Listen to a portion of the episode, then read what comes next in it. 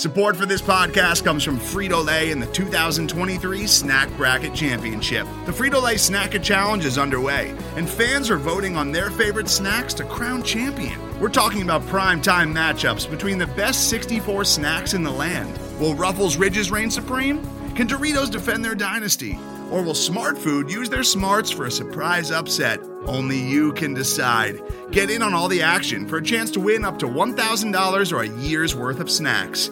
Let your snacks be heard. Just go to fritolaysnacket.sbnation.com to vote and enter for a chance to win. No purchase necessary. Sweepstakes ends April 3rd, 2023. Void where prohibited. Year's worth of snacks awarded in the form of 52 coupons, each good for one bag of chips. See official rules at fritolaysnacket.sbnation.com.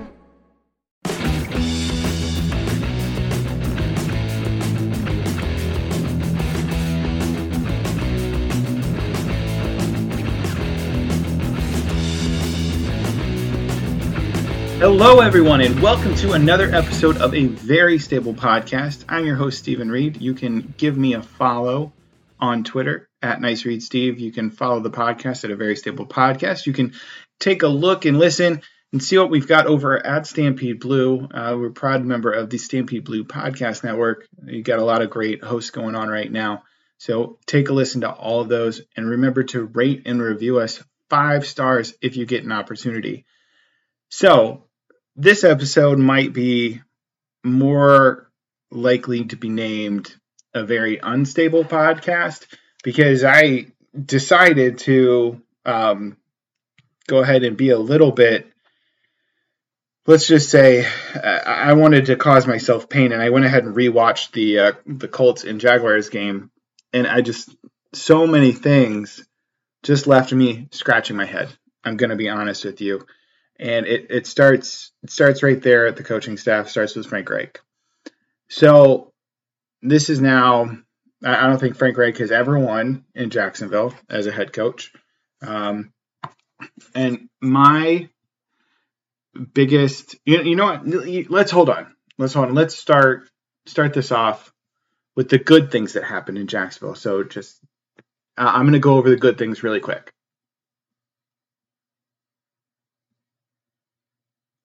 All right, that was it. Those were the good things. Uh, that was that was short and sweet, and I, I, think that you all got the point there. So my issue with Frank Reich is it's twofold. I'm not saying that he needs to be fired because in order to fire a coach, you've got to have somebody available to replace him. And quite honestly, I don't think that the Colts have anybody that's going to be able to come in week three of the season and make a big difference. Frank Reich has consistently started off slow to the season and then worked his team into playoff contention. But I think I speak for all fans uh, when I say we are getting very, very frustrated because this team should be 2 0 and have a two game lead over Tennessee going into week two of the NFL season. And they they don't. They just they've pooped their pants uh, in two separate weeks. Um, and it's just it's just not good. It's I don't know what to say, um, but but quite honestly, the biggest thing I think is it goes to Frank Reich. It goes to the top. Uh, it's pretty clear that these guys were uninspired and unprepared to play in Jacksonville, which is really frustrating because that is his only job is to make sure your players are prepared, put them in the best position to win and, and make plays. And quite frankly, he didn't do that. He failed them. Um, and what's wild to me is he failed them before this game even started. So I I don't know how many people have talked about this on on any other podcast where you, if you've seen it written anywhere. I don't. I haven't seen it, but one thing that really bothers me about this past week and leading into the Jacksonville week is you know it's an important game.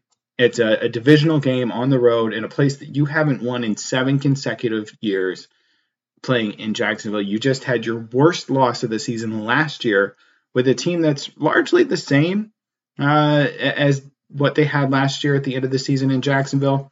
And Frank Reich inexplicably decides to have two straight hard days of practice. Two days, three days after coming back from a overtime game where you played the full 10 minute overtime and you've got guys it's opening week of the season some of these guys it's it's some of their first action of the season and you decide to go so hard in those first couple practices that your star wide receiver gets injured. And yeah, okay, you know, it's uh you never know when injuries are going to occur. It's it's a wild card situation there, but quite honestly, you cannot have two straight hard days of practice if you're trying to gain these players' trust, if you're trying to prepare your team to be ready for the next week. You just played a full overtime game against a divisional opponent on the road where your team had to come back from 17 points down in the fourth quarter, able to make it to overtime, put themselves in a position to win, only to have it ripped away by a missed 42 yard field goal, and to see the defense go ahead and play it out and finish the entire 10 minute overtime period without allowing a score. And you decide to have two straight days of hard practices. To me, that is that's inexplicable right there. And then when Michael Pittman gets injured, and, and he got injured in that first or second day of practice right there, because he went from limited participation to out. And then Frank Reich made it made it sound like it was no big deal. Oh gosh, golly, guys, you know, you know, it's uh, he's going to be back. Don't worry, it's not to be that big of a deal. I'm really optimistic that he's to get to play. And then he's out, which happens. I understand. But when a player like that is out, you have to have a game plan not built around that player, not about not built around the player that's not there. And he didn't. He didn't have that game plan available. He didn't alter his game plan at all. And it was clear as day that they didn't have a game plan available if they were going to have Michael Pittman out you lost your number one and two wide receiver and Michael Pittman and uh, and and Pierce. Like you can't you can't sit here and say that that didn't affect the team, but then the coaching staff needs to make it so it doesn't affect the team like that. Like that was wild to me. And then you sit there and you have the the usage of of different players. So you had Nyheim Hines got four touches on the day. Like that's wild to me a guy that should be just blowing people away in the slot. He got one carry, one rushing attempt, and four receiving attempts. And that was it. Jonathan Taylor had nine carries, 10 touches total, nine carries for 54 yards, one catch for nine yards, 63 yards on the day. And you expected to like be in the game? Like you're you don't have your best receiver and your play calling takes the ball away from your best offensive weapon like this is wild to me this is this just screams of that baltimore game from last year where where he just took the ball away from jonathan taylor eh, there in the fourth quarter at overtime he's your best player he's he's the lead he's the reigning nfl rushing leader and you don't give him touches that is just wild to me. And it's again inexplicable. And then you get to the the play calling and, and usage. Like you expect guys like this was a perfect opportunity for Parris Campbell to step up. I mean, he he had every every single opportunity, and he had two targets, no catches. I'm sorry, but Parris Campbell in a game like this against the Jacksonville Jaguars, you needed to show up and you didn't. Like I know that there are some people on Colts Twitter that were super high on Parris Campbell coming out, and I thought that he he had an opportunity to to become better, but he wasn't anywhere near my top wide receiver in that class. But I know some other people were really really high on him, and I'm sorry, but they were wrong. Like Parris Campbell has shown nothing. Um, he's fully healthy, didn't play well at all. He didn't get open. He had every opportunity to. Um, now you could sit here and blame it on the offensive line if you want. Matt uh, Pryor was was terrible.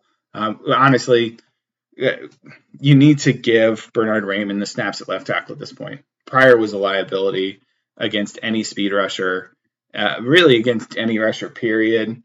Um, Matt Ryan did not feel comfortable. It was pretty clear at the end of the game when you started seeing Bernard Raimann get in there and get a little bit more snaps that Matt Ryan felt more comfortable there he had time to throw. So I, I sit there and look at it like this is a no brainer decision for me. Um, I, I, just it just blows my mind how how Frank Reich gets a pass on this. Um, year in and year out, he starts the year slow uh, in terms of the team and their win loss record and, and, really play calling. And it just seems like the team is unprepared to start the season. And then they kind of gradually get into it and they go on a run in the middle of the season and put themselves in position. But you know what would be a lot easier if you beat the Houston Texans and you beat the Jacksonville Jaguars to start the season so you don't have to go into the final couple weeks of the season hoping that you get an opportunity to play in to win a game to make the playoffs. Because if you just win those two games, those two relatively easy games there to start the season, this was this this start of the season was teed up for the Colts to start 2 and 0 and you had the Tennessee Titans, you know, which which, you kind of expected them to be one and one at this point, but they're now 0 and 2. Like it's wild to me how the Colts haven't put this together. They needed to. Um, looking at some of the other things, the defense right now it looks lost. I'm beyond shocked that Isaiah Rodgers has gotten zero defensive snaps in the past two weeks. That just blows my mind. Um, it, he's one of their better cover corners. So I and he's kind of really good for this defensive scheme. So I'm just shocked that he's not getting more playtime, more run there. Kenny looks lost. Uh, Kenny Moore just you you see it week in and week out. You see these other teams kind of picking on Kenny a lot, and so I'm hoping that he can turn it around against Patrick Mahomes. But uh, it's I'm not I'm not looking. I, I, don't have a lot of high hopes for that, given the fact how he's played the past two weeks. He's given up big plays taken really critical penalties. Uh, it's I'm just not. I, I, hope the best for him, but quite honestly, I, at this point, I think that Kenny probably needs to be moved to another team uh, that really utilizes that slot corner well. An ideal place, I said on Twitter, would be Chicago. Maybe you get a late day two pick in that round three, but you're probably looking to get like a day three pick, an early day three pick there, round four, round five, something like that. Um, because again, Kenny wants a new contract. He is under contract for two years, so that's not going to be like a big issue there. One to two years. Um, so he's going to want a new contract, but quite honestly, at this point, it's pretty clear that he's not a fit for this defense. And so the longer he plays in this defense and the worse he plays, the less money he's going to get. So he's probably going to want to be traded too, to be totally honest with you, because it gives him an opportunity to make that money to really show out in a defense that really accentuates his skill set. Uh, I will say a couple things that that I thought were good about the game. Like I said, Bernard Raimann, I thought played pretty well at left tackle. I think that he's the future at left tackle for this team, and I think that he gives this offensive line the best opportunity to win. Um, I was disappointed with with Ryan Kelly again. This is the second week in a row that it just feels like he seems lost. Um, you're seeing a lot of stunts and twists that get by him that he just doesn't pick it up. And so I don't know what's going on there, but it's just it's kind of frustrating. And then the other thing I wanted to, to point out that the other good thing about the Colts game is that Tennessee also lost, which has nothing to do with the Colts game, I understand. But Tennessee now is 0 2. The Colts are half a game out of their division. And if you would have told me that the AFC South would have had two divisional games and there'd only be one win out of that, I would be shocked um, because it should be Colts two and zero, oh, and uh, but they're not. They're a one and one, so that's great. That's uh, that's just great. So we're gonna we're gonna go ahead and move on. One thing I want to bring up again, I mentioned this last week in the podcast, right about the same spot. Uh, I want to bring some awareness to abbyandlibby.org. It's a website that I think it's important if you get an opportunity to go and visit it. I think it's really important to go see. It's it's regarding two two young girls that were uh, murdered in Delphi. Uh, they've got a tip line available for you if you want to go ahead and, and, give that a call there. If you have any information related to that, there's also a over $300,000 reward for information that leads to catching of whoever uh, did this to these two young girls. Uh, so again, that's uh, abbyandlibby.org. All right, so I'm going to go ahead and move on to the Kansas City game. I'm a little worried to be totally honest with you. Uh, I look at this, and the defense last week had a 10% pressure rate on uh, Trevor Lawrence. That's not great. And uh, if they end up getting a worse pressure rate on Patrick Mahomes, he might put up something along the lines of like Peyton Manning opening week of the season in Denver when he put up like six or seven touchdown passes. That wouldn't be beyond it. The one good thing for the Colts in this situation is that they are a little bit. Kansas City is a little bit uh, undermanned uh, after losing Tyreek Hill. He changes that entire offense, and so having him gone and not having that heir apparent uh, readily available for Kansas City is going to change how this team plays. And so, really, if you can shut down Travis Kelce, uh, you've got an opportunity, and you can you can try try to take care of those little short passes. You've got an opportunity in this game. So, uh, I think the Colts they've got a puncher shot in this game. It's the first home game of the season. Kansas City is actually favored by six and a half points, which is wild because they're the away team. So that means Vegas basically thinks that they're going to win by like nine and a half, ten points, right around there. And so I look at that and I'm a little bit scared as a Colts fan uh, to go into that and, and see how they play. The offense, I'll tell you, it should be better. I, I think that the offense should be better, not just because I don't think it could get any worse than what it what it was last week because really it can't get any worse than what it was last week because it was so so incredibly bad. Uh, but uh, anyway, so the offense really does need Michael Pittman and Alec Pierce to get back because they need those wide receivers. It, it was so obvious that they missed those wide receivers, those playmakers there and it, it was just really really frustrating uh, to see how the offense just kind of died and, and, how the coaching staff let it die without getting the ball to your playmakers in Nyheim Hines and Jonathan Taylor when you know Michael Pittman's out. That that was just wild to me. The other thing that I think that the Colts need to get is it's mainly injury related to start the season and again it's it's really frustrating because you you have them come out of of the preseason and they're not really you see these soft tissue injuries to a lot of guys. And so it's really frustrating to have this happen. I know Alec Pierce is a concussion, um, but a lot of times that goes with not pushing them hard enough in training camp. So yeah, I'm just I'm interested to see how they go with the injuries and how they come back. Darius Leonard or Shaquille Leonard coming back would be huge for this defense it's pretty clear that, like I said earlier, they're a little bit lost right now. And so I would say they need to go ahead and, and take a look at that and see if maybe they can get it figured out. The defense plays so much better with Darius or with Shaquille Leonard in there. They're so much faster and they're just, uh, he brings a level of confidence to this defense that I don't think it's, I don't think it can be really gauged at all it's just such a he's just such a presence in there. He just brings a feeling and a demeanor to this defense that is different. One thing I will mention, I I, I forgot to mention this in the the positives for the the Jaguars game is Grover Stewart played awesome uh, in there. I, he's worth every penny that he got paid, and he was arguably the best defensive tackle in the game last week. So I want to give props out to Grover Stewart. I, I, think that he again will will be able to show out and will cause some pressure for Patrick Mahomes if they can keep their lanes and keep him in the pocket. I think Patrick Mahomes is beatable, and so I, I think that they're going to have an opportunity to do it. The one thing that, that the Colts really need to do though, in order to put themselves in a position to win this game, is they've got to be able to handle Chris Jones on the interior, and they've got to be able to handle Tra- Travis Kelce on the defensive side of the ball. So Chris Jones is effectively Kansas City's only viable pass rush guy. Like they don't have anybody else on this team. It's pretty much Chris Jones and that's it.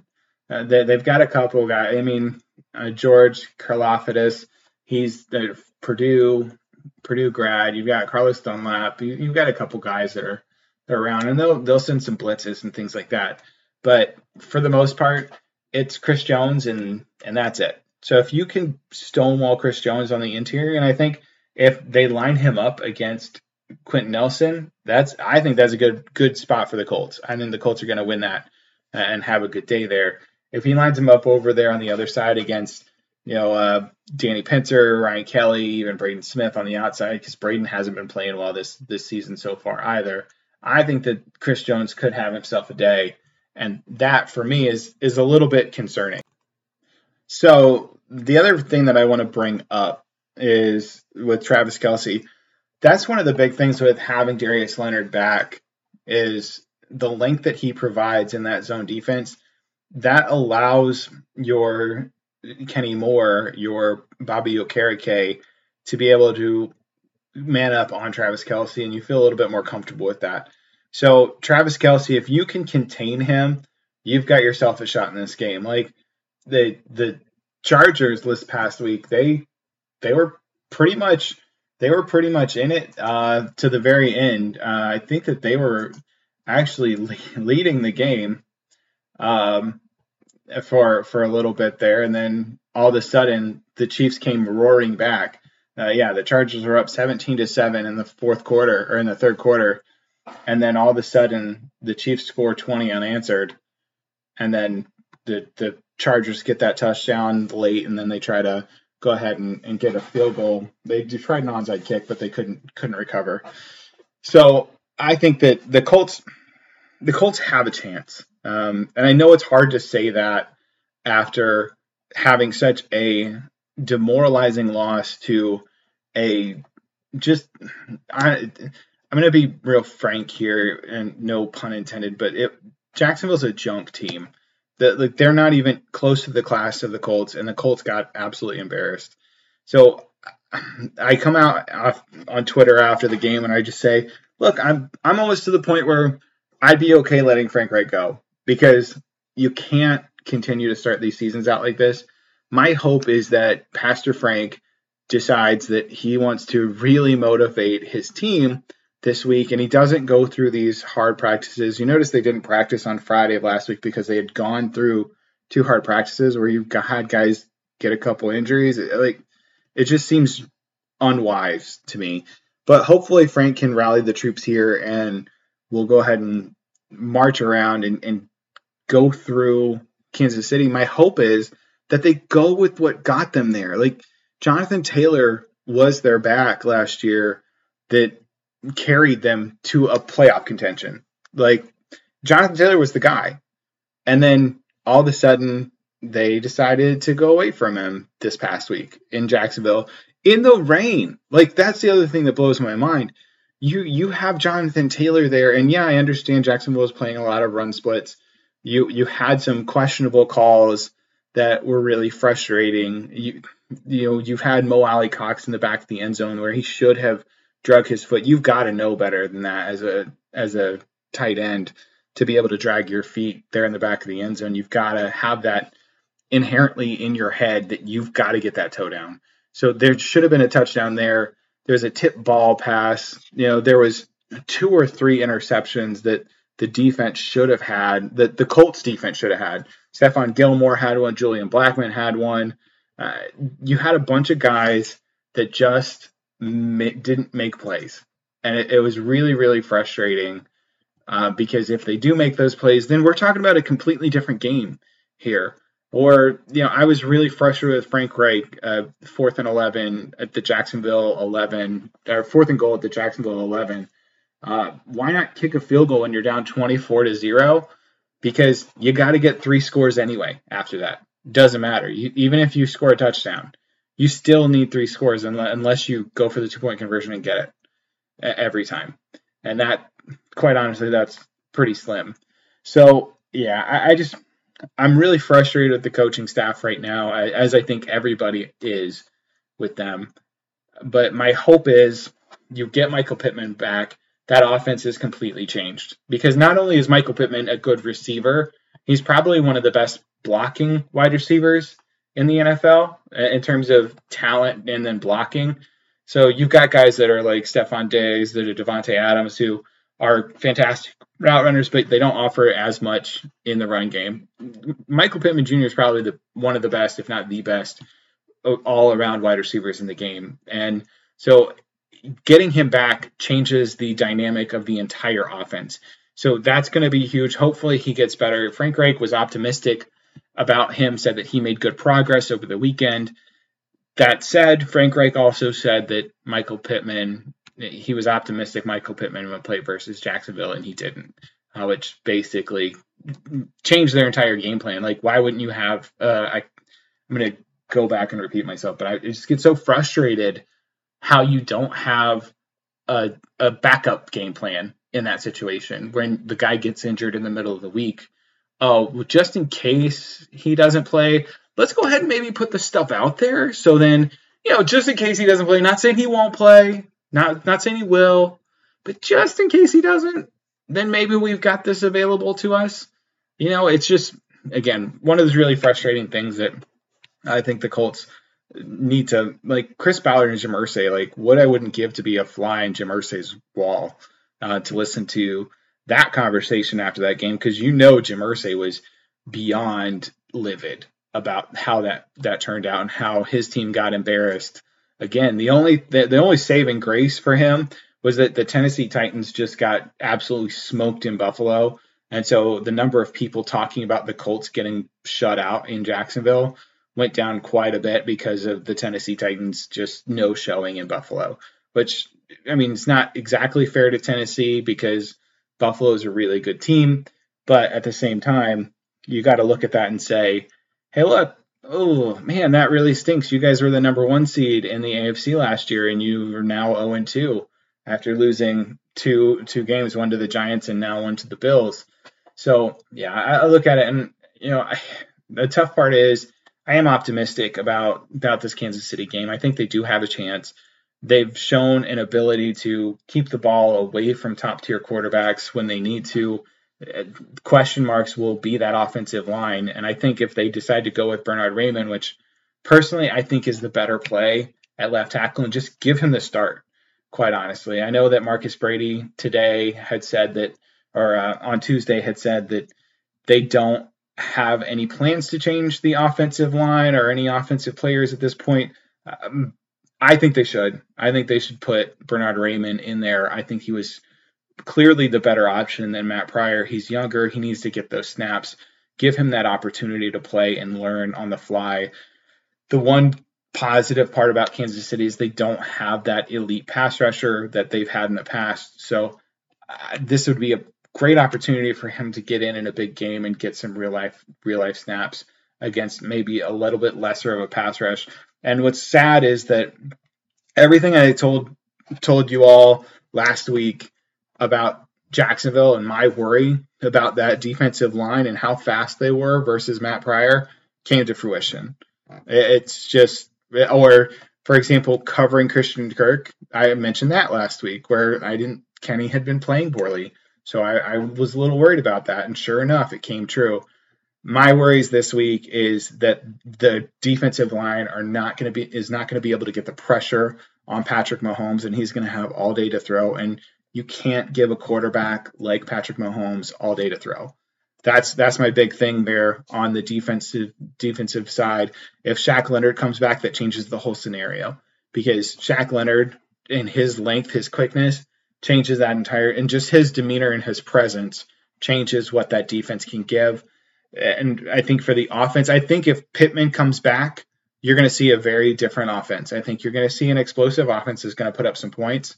If Pittman doesn't come back, then you're going to see them try to get the ball. I think you're going to see Nyheim Hines get the ball a lot more. I think that even Frank Reich was surprised that he only got five five touches um, and only I think 15 snaps out of something like 60 offensive snaps, 50 offensive snaps. He only got somewhere along, along the lines of five touches, which I think, again, surprised Frank Reich. I think you're going to see him get a lot more play this week. Uh, and I think, it, and that's if it might be regardless of whether Michael Pittman is there or not. And I, you're going to see Jonathan Taylor get more than nine carries, get more than 10 touches total.